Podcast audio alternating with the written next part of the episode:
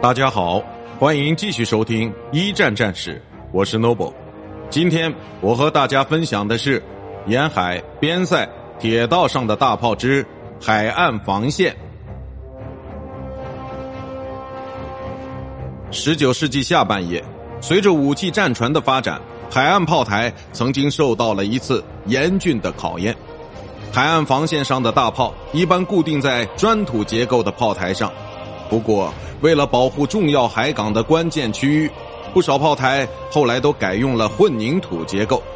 而轻型大炮的移动性较好，所以可以安置在临时性掩体之后。除了大炮之外，海岸守军还配备有机关枪、探照灯和防潜炸等辅助武器。武器如此全面的海岸炮团，在整场战争里却鲜有表现的机会。最多也就是偶尔给相距甚远的敌军袭击舰回敬几枚炮弹而已。不过，第一次世界大战里的两栖作战本身就很少，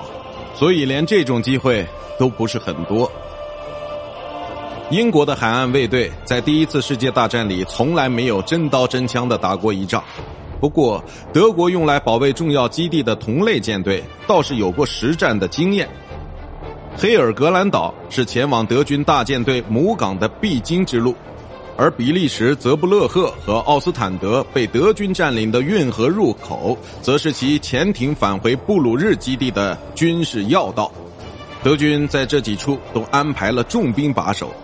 其中泽布勒赫和奥斯坦德的守军，在一九一八年四月受到了英军的冲击，不过他们竟然毫发无伤的挺了过来。